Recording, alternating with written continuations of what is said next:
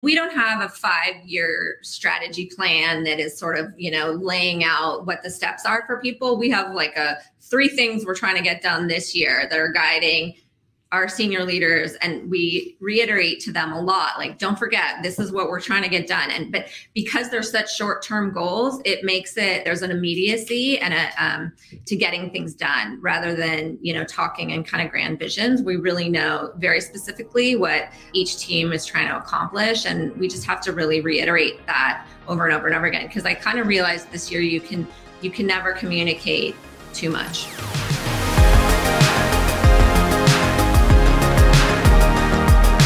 Welcome everyone to Section Cut, our first ever conference dedicated to the stories of leaders who are innovating on practice operations. Next up on the keynote stage, we have second studio podcast hosts Marina Bourderonnet and David Lee, joined by Rios co-founders Jessamyn Davis and Andy Lance for our opening keynote, Silver Linings, Audacity and Joy, the new practice playbook. Please welcome our speakers to the stage. Hey, good morning, everyone. Hey, are we all in? I think so. I think we made it. Yeah. Morning. Awesome. Thanks, uh, Monograph, for having us. Uh, Marina and I are super stoked to be here and really excited to speak with Rios. We have some great questions for you guys, and I'm very curious to hear the answers. So I'm, I'm happy to be here. Awesome. Same with us. Super excited to be here this morning. So I'll give a little bit of introduction to Jessamyn Davis. Jessamyn Davis is the co-CEO of Rios, and she is responsible for the growth and financial vitality of the practice. Uh, she oversees the health of finance and business operations and also the realization of strategic planning goals.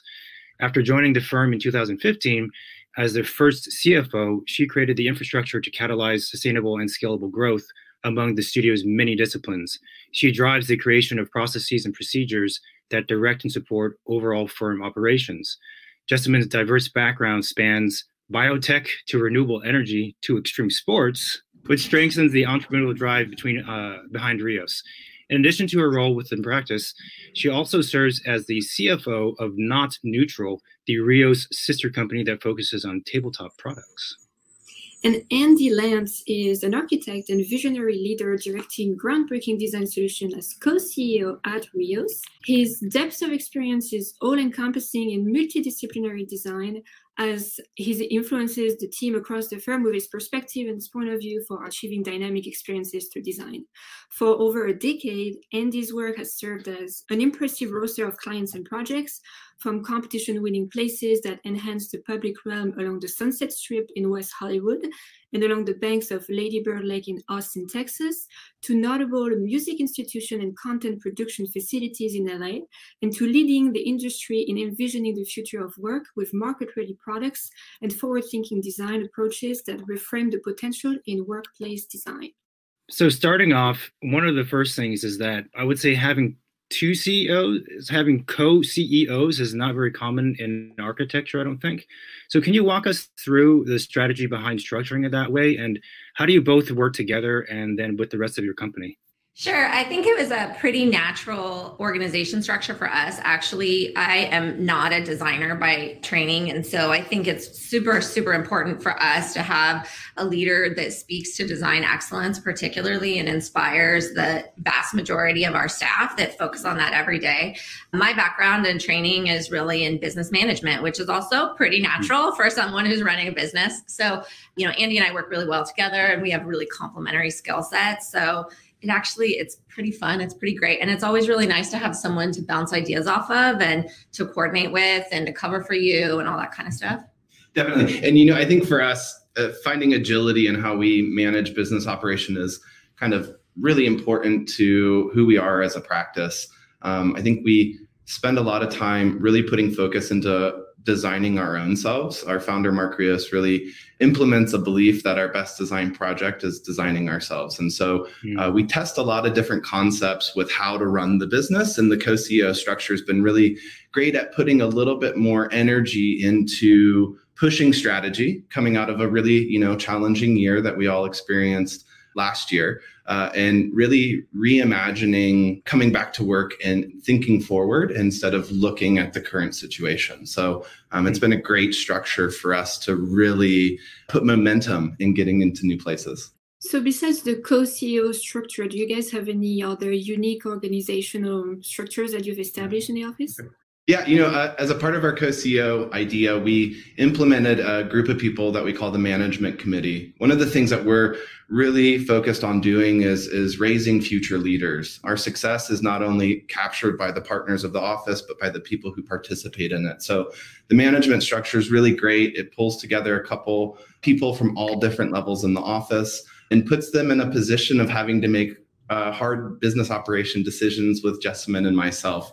Um, so that's been a really awesome opportunity to really provide mentorship through reviewing all aspects of you know staffing and performance and new projects and new markets. Um, so that's one really great example. I think Jessamyn can probably talk about a couple more. Yeah, I think you know we really set strategy with our senior leadership team with our partners, our business partners, as well as our studio directors. But what we found, especially over the last year, is that if we can harness the grassroots um, passions of our wider team, we can cover a lot more ground. So we have a pretty diverse group of people focused on DEI and social equity. I would say there's maybe 20 people across three or four different committees that are focusing on things like community outreach, diverse recruiting, scholarships, providing pathways for leadership in the industry for lots of different people. And it's been incredible to watch the ground that they've covered over the last year. And so we're taking the success that we've seen with that team and kind of replicating it with our climate action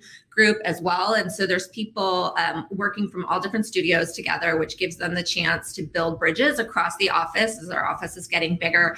Um, it gives us a chance to get to know some of the younger staff who are really passionate, who maybe we don't work with on a day to day basis because of the type of work we do or whatever. And it's really, um, it's just, it's been a great opportunity to build mentorship in different teams. Wow, you guys are busy. That's impressive. So, what's also really interesting is that we had learned that Rios has a set of six core values, and I'm going to list them now. There's joy, inclusivity, audacity, originality, attunement, and resiliency. I was wondering, like, how are these values established, and how do they exist or flow throughout the company? Definitely. You know, one of our biggest assets as a design firm is that we really try to foster diversity and expression. I think if you were to look at our portfolio, you'd probably see a wide range of points of view. And that comes directly from empowering our staff to really have impact on the projects we work on. During COVID last year, we, we realized a lot of the day to day was focused on getting from one day to the next day and sort of coming out of COVID and imagining working in a new world. We wanted to really amplify everybody's energy towards a collective understanding of our most significant and successful attributes. So these core values become a collective way for us to come together to critique and review the work and to really put front and center our belief system and how it influences uh, the designs that we produce. So one of your core value is audacity, and I'm wondering, like, how do you nurture the entrepreneurial drive and opportunity for Rios and the team? Yeah, that's a great question. I think there's a couple of things that's incredibly important to us. There's no point in doing work that is boring or similar or you know that's been done before. It's just there's not it's not interesting for us. And so we uh, have an incredibly entrepreneurial culture. We, each of our um, groups is set up as sort of like a small business. So i would say we have 12 small businesses run in our company each with a business head that uh, is really responsible for its financial performance but also in pushing it. They all have unique perspectives of where they want their studios to go and what kind of work they are interested in pursuing. And we really try to be a platform for harnessing their career and their passion. But and on top of that, we really don't penalize failure. So what we really love to see is people coming with creative new ideas and if lots of things aren't going to work, most things aren't going to work, but if you celebrate, you know, the bravery of trying and a few things will work and we carry those forward with more passion, it's really really important to give people that safe space to be trying new things. You might have said this already, but as background, so how many people are in the office? Remind us again. We officially, as of Monday, will be at 225. It uh, changes every day. Yeah. Wow. sure. So okay, that's a sizable these, And so, how many of these are designers versus business? Mm. Um, you know, it's about I don't I couldn't give you an exact number. It's about 80% design, maybe 20% I would call back office or support staff. Okay. Yeah. Cool. Oh, very interesting. Yeah. Staying on the theme of audacity, I have two questions actually. The first is what are the extreme sports you do, Jessamyn? Because I think know, everyone's I wondering. know that. Probably, I feel like we have to cover it, right? And then the second question is, could you guys share any specific examples of how working with bold or risk-taking ways led to, you know, cool solutions or better outcomes? All right. Well, starting, let me just address the extreme sports question first. So, my background is in marketing extreme sports, actually, not in doing them. But, Okay. um, you know, I'm from LA. So, what teenager doesn't grow up surfing in Los Angeles, right? But also, you know, Andy is more of the extreme sports person actually than I am. I know I'm a big wave surfer fan. I don't do it. I am. I was actually thinking more of skateboard. I did skateboard as a kid. Yeah. Oh, you're just Couldn't a do it now. fan. I think could I'd definitely throw my back out throw now, my but yeah. out be out for a few months. Audacity for us is a super powerful, powerful word. I think it describes sort of sitting on the cusp of either being super successful at wild ideas or failing and learning from wild ideas. And we're really lucky that we have some really outstanding clients that come to us and you know one of our biggest passions is to really break down the boundary between us as professionals and the clients we bring in and sort of really building collaborative teams where the client's participating in design, whether that's jumping into a Miro board and putting comments or putting imagery or putting ideas. You know, we try to get clients as engaged and active during the development of projects just so that they can really sort of be attuned to the way that we're thinking through the ideas we're proposing. We. Hmm. really love to reframe challenges. So when a client comes to us with one idea, we try to look at it as a collection of challenges and a collection of great ideas to really amplify the potential of the work. And so we really like to push our clients to be a little bit more calculated in their risk taking and think bigger and broader beyond the single challenge they may have come to us with. Another one of the, the core value of your office is joy, and I feel like it's a little bit unexpected from you know an office. How have you guys shaped the working culture at, at the office to promote joy throughout the design process, but also your practice operations?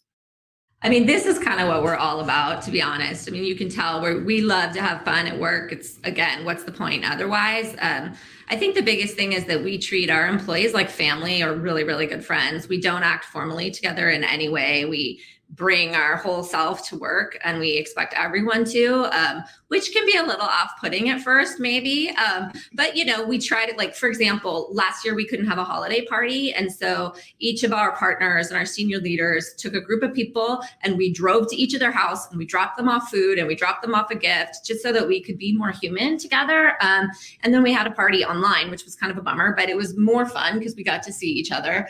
And we do stuff like that a lot. We really focus on our culture to make sure that you know we're having we have live stream DJs for our staff and you know we do a lot of things to try to keep it more fun and more human and real. I think I think with joy comes optimism, and I think mm-hmm. a lot of the energy coming out of last year was kind of flipping the script and saying, you know, where do we head from here, and how can we really take advantage of a lot of the revolutions that we're seeing in the ideas of design.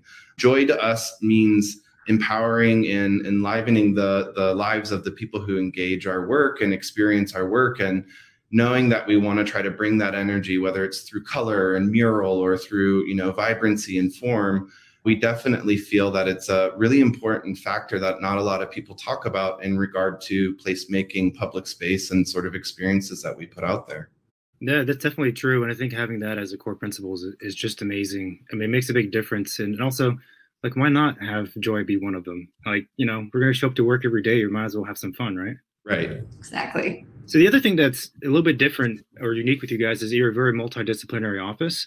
So how does that come into play with all of this kind of discussion? it's the outstanding part of everything that we do. We have, you know, landscape architects, product designers, graphic designers, interior designers, and interior architects, and architects in office, as well as, you know, entrepreneurs who are, you know, thinking through a lot of different ways to imagine the future of business. And bringing all of that together just makes this amazing tool set to really have a diverse collection of perspectives on how to think, how to solve problems, and to really, you know, think big and put big ideas out there in really powerful ways. It allows us to also break rules more frequently, right? A lot of the the learning curve of coming to Rios is is realizing how to break the boundaries of your discipline how to, as an architect, think as a landscape architect, or as a landscape architect, think as a product designer. You know, that's the freedom you get with a multidisciplinary practice is you get to sort of move out of your lane uh, and realize breaking the rules is an exciting thing. Talking about the multidisciplinary, you guys have a, a sister company of Rios uh, that was started that is called Not Neutral. Uh, and I think that's a very good example of a multidisciplinary practice spinning off from a main one, right? How did you guys start this practice and how does uh, your practice operations are different from the ones you have at Rios? Yeah, it's a great example. When Not Neutral was started, actually coming out of a Rios project, there was a restaurant that the firm designed and they needed tableware. And so Rios designed tableware with the same graphic patterns that we were using in the space. And so it was the first time we'd ever designed a product. And it was so fun and it was, um, kind of inspiring. And out of that grew an entire company focused on tableware. And since that time, not Neutral's become incredibly focused actually on coffeeware. And that came through another collaboration that was really successful with an outside company. And today they operate pretty independently because a product company is inherently pretty different from a design firm that's providing kind of like a service versus a product. You know the distribution channels are completely different. The marketing process is different but we work in the same space and you know we're all very very close. And there are rios designers that you know always want to moonlight and put stuff together for not neutral particularly graphic patterns and things like that. But you know, it's a different business, I would say. Same heart. I've heard of a couple different architecture and design offices that have kind of two identities to it or two separate businesses officially. And I would imagine, and maybe you guys could answer this, is like one of the benefits, like more financial stability, because if projects aren't coming in, then you have this other source that kind of can make things stay afloat or keep moving forward. I think that designers like often think that that's going to be the case. Like I think that that's a common storyline that people who have to make an hourly, you know, have to make their wage by showing up for work think that they're going to develop this product and it's going to sell forever like an yeah. Aeron chair and, you know, be their retirement kind of thing. I think that for the vast majority of people that's probably not true to be honest. It is a stable income in the sense that not Neutral has customers all over the world. Um, we primarily sell to small coffee shops in shops literally on every continent in every country you can imagine. And so, in the sense that when things, particularly during the pandemic, you know, American coffee shops were certainly not the place people were going, but they were really still open in Asia and they were still really open in the Middle East. And those businesses grew for us and during that time. And so, um, in that sense, it's much more stable, but it's just, it's just a different, it's a totally different animal with its own challenges. Right, right. Interesting. Maybe not as easy as it sounds. no, it's work. Yeah. yeah. So then on the theme or topic of silver linings, right? What is like the process that you guys go through to try and find the silver lining in the unknown or in the adventure in the undiscovered? Like how do you harness you know that instead of like resisting change? You know i think we lead by example with how we run the business that we try to be as agile as possible. Finding equilibrium usually is something we run away from where you know pursuing change and in reinventing on a daily sometimes hourly basis although sounds chaotic, is is something we're very sort of passionate about. I think you know learning from our industry it kind of takes a, a, very different way of looking at it in being successful i think especially with the past year coming out of covid. We spent a lot of time really focused in from day to day on on what the existing challenge was.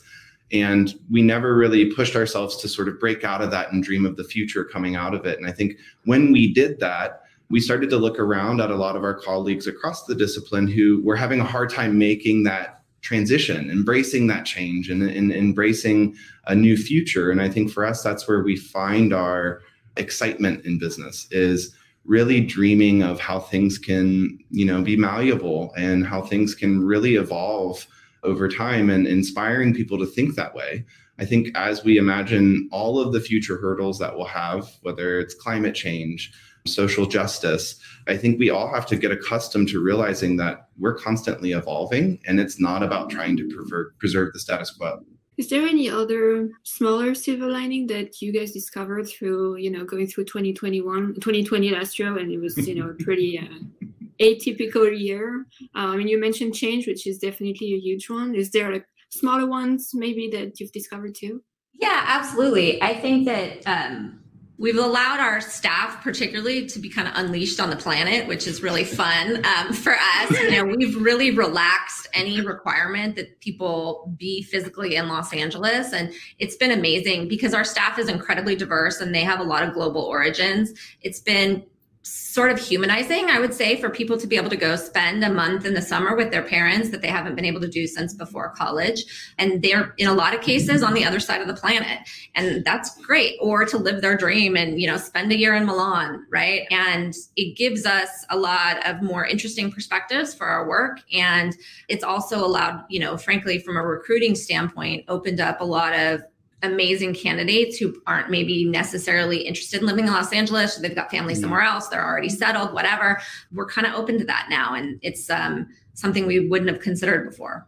On the topic of playbooks, which I think is really interesting. So, one of the big ideas in this conference is working on the business as opposed to just working in the business. And you guys had said earlier, or was mentioned earlier, that you really think about designing the business like a project almost right? Like that's the thing is designing the business. So what's your thinking about creating playbooks? Like what is a playbook for a business? And what is your specific playbook um, at rios I think we write it in pencil so we can quickly erase it. um, you know, I think as you've probably heard us mention multiple times, you know, this idea of being agile and this idea of embracing change and this idea of empowering people to participate in being entrepreneurs and feeling empowered to make decisions and take risks.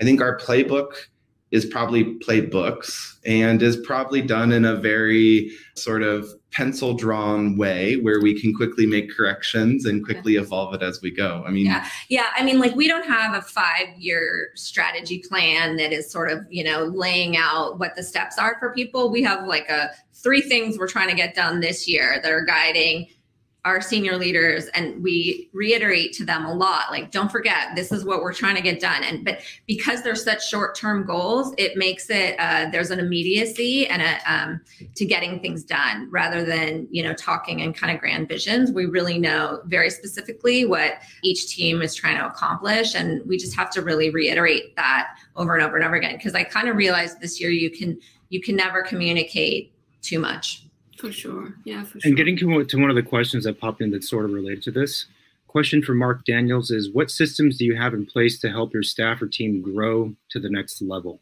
From an operations perspective, we have a super robust system in place that really brings front and center transparent access to data. Mm-hmm. We love data, we believe in data. We have a lot of people focused on that data. And so I think, you know, imagining being a business manager or business owner at the scale of a studio, you can really see big picture, everything from staffing to project success and performance, and understand sort of how to make really, really great decisions or to take risks and maybe learn from things that didn't go the way that you thought they went. I think there's also a lot of direct communication, as Jessamyn just mentioned. We love to make sure people have a connection through mentorship, not only with us and our other partners, but with a lot of our senior leadership as well. Yeah. So we, you know, to Andy's point, each studio leader meets with every staff member at least quarterly to discuss their career goals and how those are going, which is kind of a big investment in time. And then we have, I meet with each studio leader on a monthly basis to just review everything in terms of how their studio is doing from a financial standpoint, from a staffing standpoint, all that, those kind of things. And then the studio studios individually have the opportunity to provide their leaders feedback also in a couple different ways. And so we just really try to keep the communication really active and regular. On the topic of finance, because we're talking about business and you know finance, I feel like many designers think that you know maybe finance goes in conflict with design, or that they think that that decreases design opportunities. How do you guys feel about that? And you know, how do you think maybe finance can actually increase opportunities in design?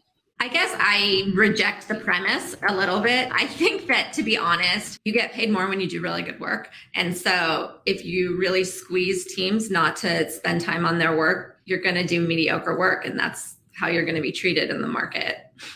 Beautifully yeah. answered. Another question we got from a, a, one of the listeners or watchers, I guess, is from Sarah Kudra. And she asks Does the core value of joy draw clients who also feel the same way? Um, has that particular value or even others yeah. open doors to better work and uh, more experimental clients? I think if you want to go into a space and really draw the attention of people, it's usually by talking differently than what everybody else is talking about. And joy for us is a head turner. It definitely is a term and a value that I, I really want to stick long term, just because the second that you start reframing the success of projects around bringing joy to the future occupants, is the second that you capture someone's imagination from a client perspective or from a collaborator or even from a consultant perspective I think it's definitely brought people to us, not only seeing us talk about it, but actually seeing it in the work that we're doing and how it's influencing the people or the patrons who are experiencing our work. It definitely is an awesome way to change the nature of conversation and, and bring equity and involvement. Joy is a very human thing we all can talk about. It's not a challenging architectural or design term. It's something that is human by nature um, and everybody has some understanding of what it feels like. And so um, it's a great way to really engage as many people as possible in the conversation of design. That's great. And I know that you guys are actually actively hiring right now. So, what are some of the qualities you look for in a prospective employee? And has that criteria changed over time? Learning from this past year, our biggest thing that we're focused on is really disassociating the portfolio from the person so much of our industry is portfolio based and it's really unnerving when you think about it that i send a portfolio and that's supposed to be everything i am as a human being. And there's not an equity in, in understanding people's experiences while they're in school. Um, were they juggling a job full time to pay for school while they were in it? So one of the biggest things we try to do is set up multiple interviews where we you know quickly tell candidates let's be informal. We're not going to do a page turn of your work. Like let's talk about your life. Like where have you mm-hmm. seen challenges? How have you overcome them? What are your passions? My favorite question to ask somebody is who do you who are you in 5 years?